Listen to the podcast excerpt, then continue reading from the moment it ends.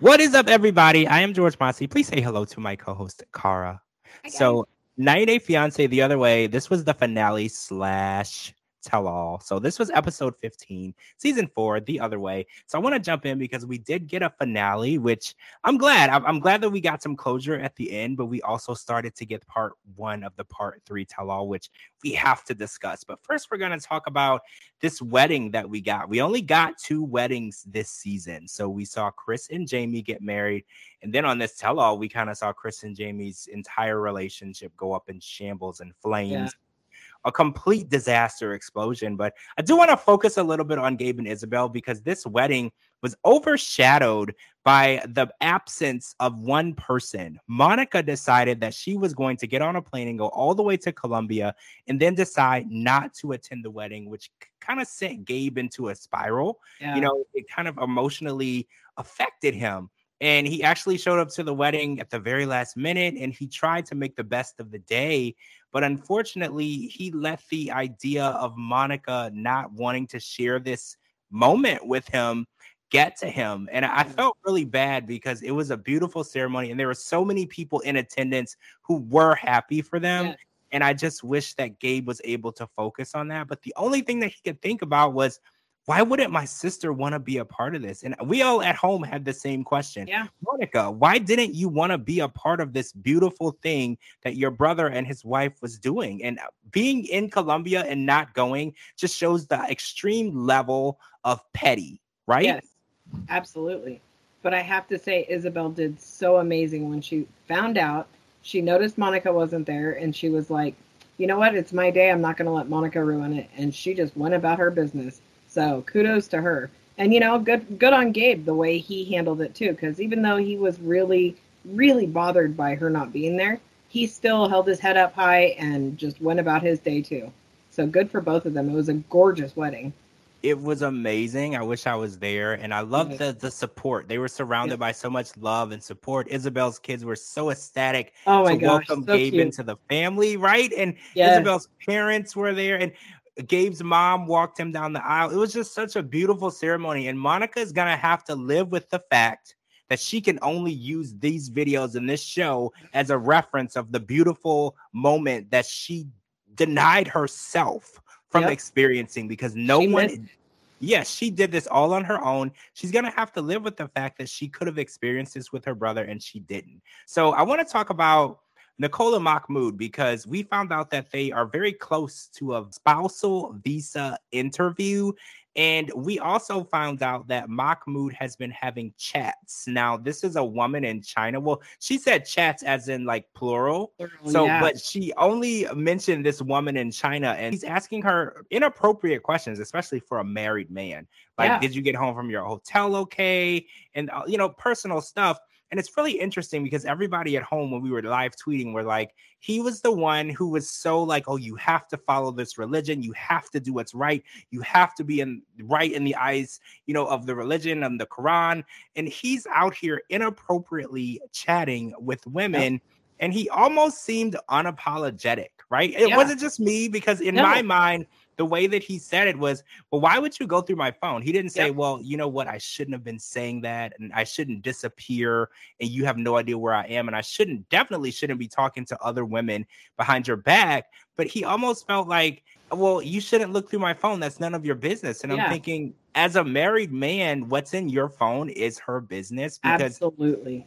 He made this statement. He was like, Well, in America, since she will be making the money and I won't, we're one unit. We're like one person. I was like, Well, if you're one unit, what's in her phone and what's in your phone are one thing. So she has the right to know who you're talking to. And I was just really shocked because he was so gung ho on changing Nicole so she could be right in his eyes and right in the religion that he believed was right he's not even following the religion. I'm pretty sure his religion does not say that he can go and talk to other women behind his wife's Yep. back. So I don't know if getting a spousal visa and coming to America is gonna instantly like make their problems go away because Nicole seems to think, well, as long as we go to America, we can make this work. And I was like, well, Mahmoud's made it clear he's gonna be Muslim in any country that he's in, and even his unborn children, he said, Yep. are going to be Muslim. So I don't know how far this relationship will go because of all the relationships I thought would have ended, at least at the tell all or before, this was one of my top of my list. Yeah. Like I, I never saw compatibility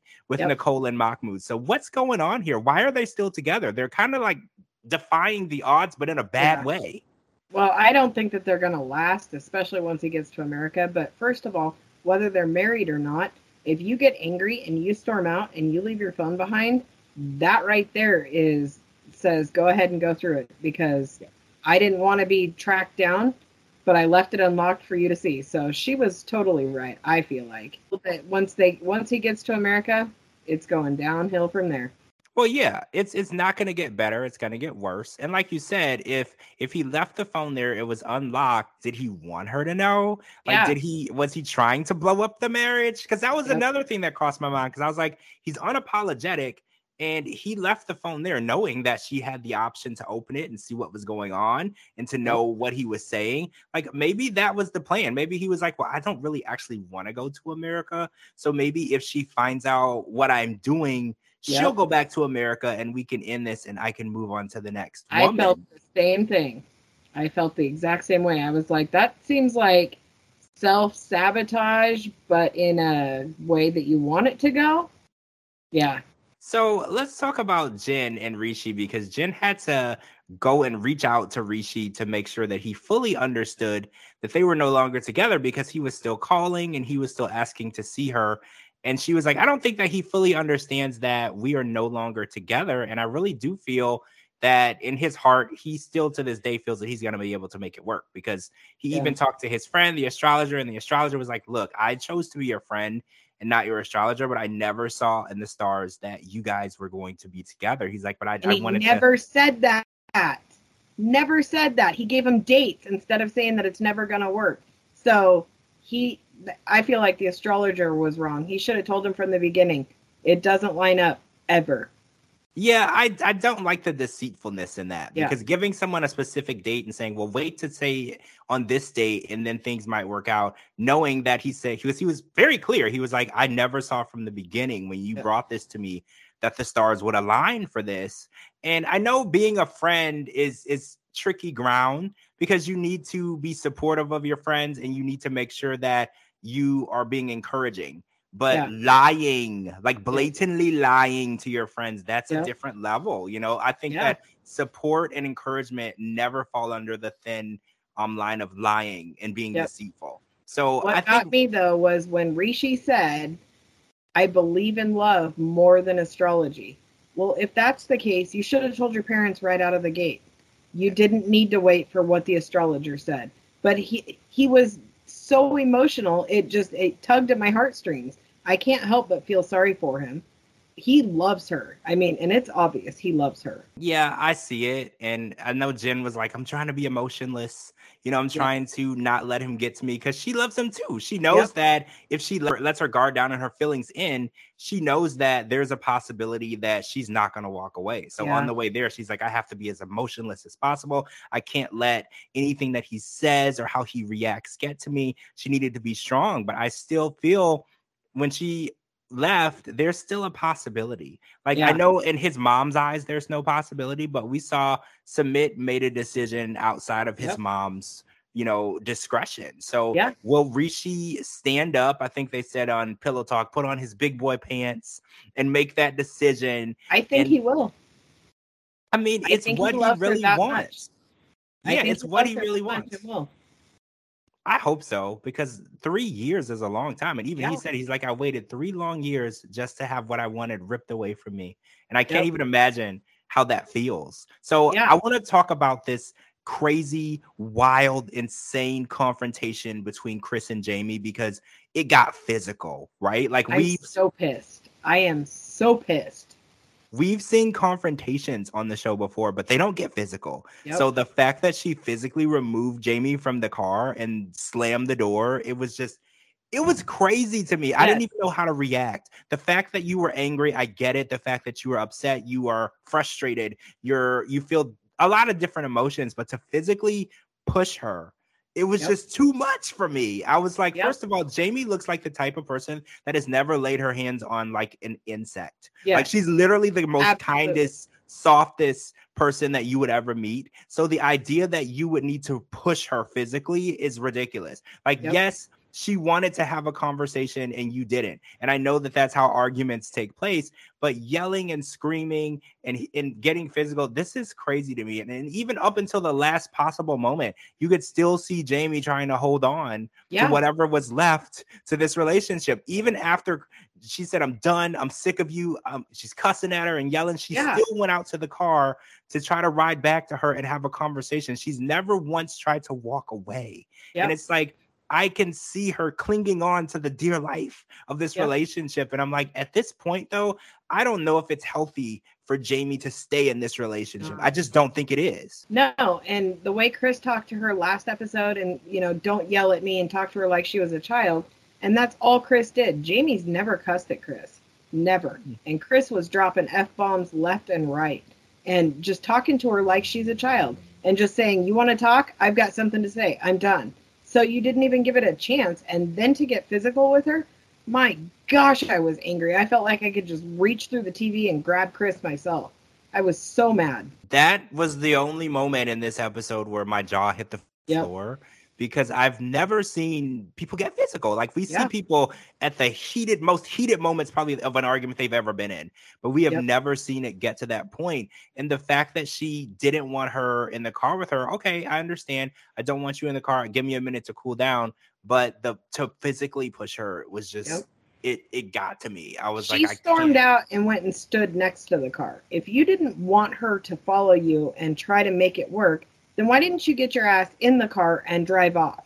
You stood there and waited for her.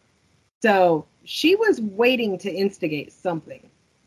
I just I, I I lost so much respect. So much respect. So this birthday party, do you think that this was planned to cause an explosion, to cause the end of the oh, relationship? Because oh, yeah. she came back after five months. I know her son got into some trouble.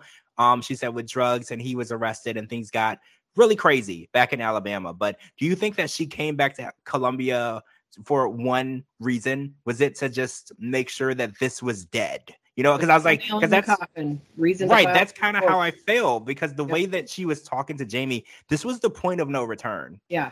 Right. There was no way that they were ever going to make this work the way that they were interacting. I don't want to say they because Jeymi never really interacted in a yeah. way that was Jeymi the point was of no return. to talk it out all along.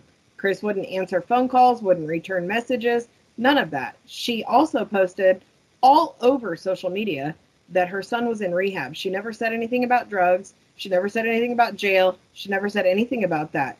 And then now on the final episode, it's that he's in jail. Also, how does her son feel about being blasted like that? I was thinking that as well. This is yeah. a very personal thing, and he's very young. I think yeah. between 18, 19, and 20. He's a very young man. Yeah. So to have his whole world blasted all over TV, and this could be just one simple mistake of his whole life. Like you don't want to be defined by that. And, and then he's not probably even there. not even him. I've said it all along. Something is going to come out about Kris. Something is going to come out about Kris. And we keep hearing uh, the little snippets of the, t- the tell all that there's pictures and text messages leaked. It, I don't think her kid did anything. I think she was using her kid as a cover up. Oh, that that would be so terrible. That would be like a but I don't, at this point, I don't put anything past her. You know what? Yeah, I mean, at this point, we we everyone everyone is just questioning everything about this situation. Yeah. So you're right. We can't really put any question or doubt because we don't know. We honestly are like reaching for straws. We're grabbing for straws. We don't. Yeah. We can't make sense of it. And yeah. usually, when you can't make sense of something, like you said, there's something not right. And we're eventually going to find out what's really taking place. And I think that's going to be an eye opener for everyone. And I think Jeymi is going to feel like redemption. She's going to be able to say, This is what I've been trying to tell you all along, right? She's like, I've been trying to give you this, this information and no one has gotten it. Okay, so we run out of time for part one. We're going to come back with part two because TLC treated us with part one of the tell all tonight. So we're going to discuss what we saw. I'm George Mossey. Make sure you follow me on all social media platforms at George Mossey, georgemossey.com. And anywhere you get your podcast, please follow my co host, Kara, too. Her links are right here at the bottom. We'll talk to you guys really soon.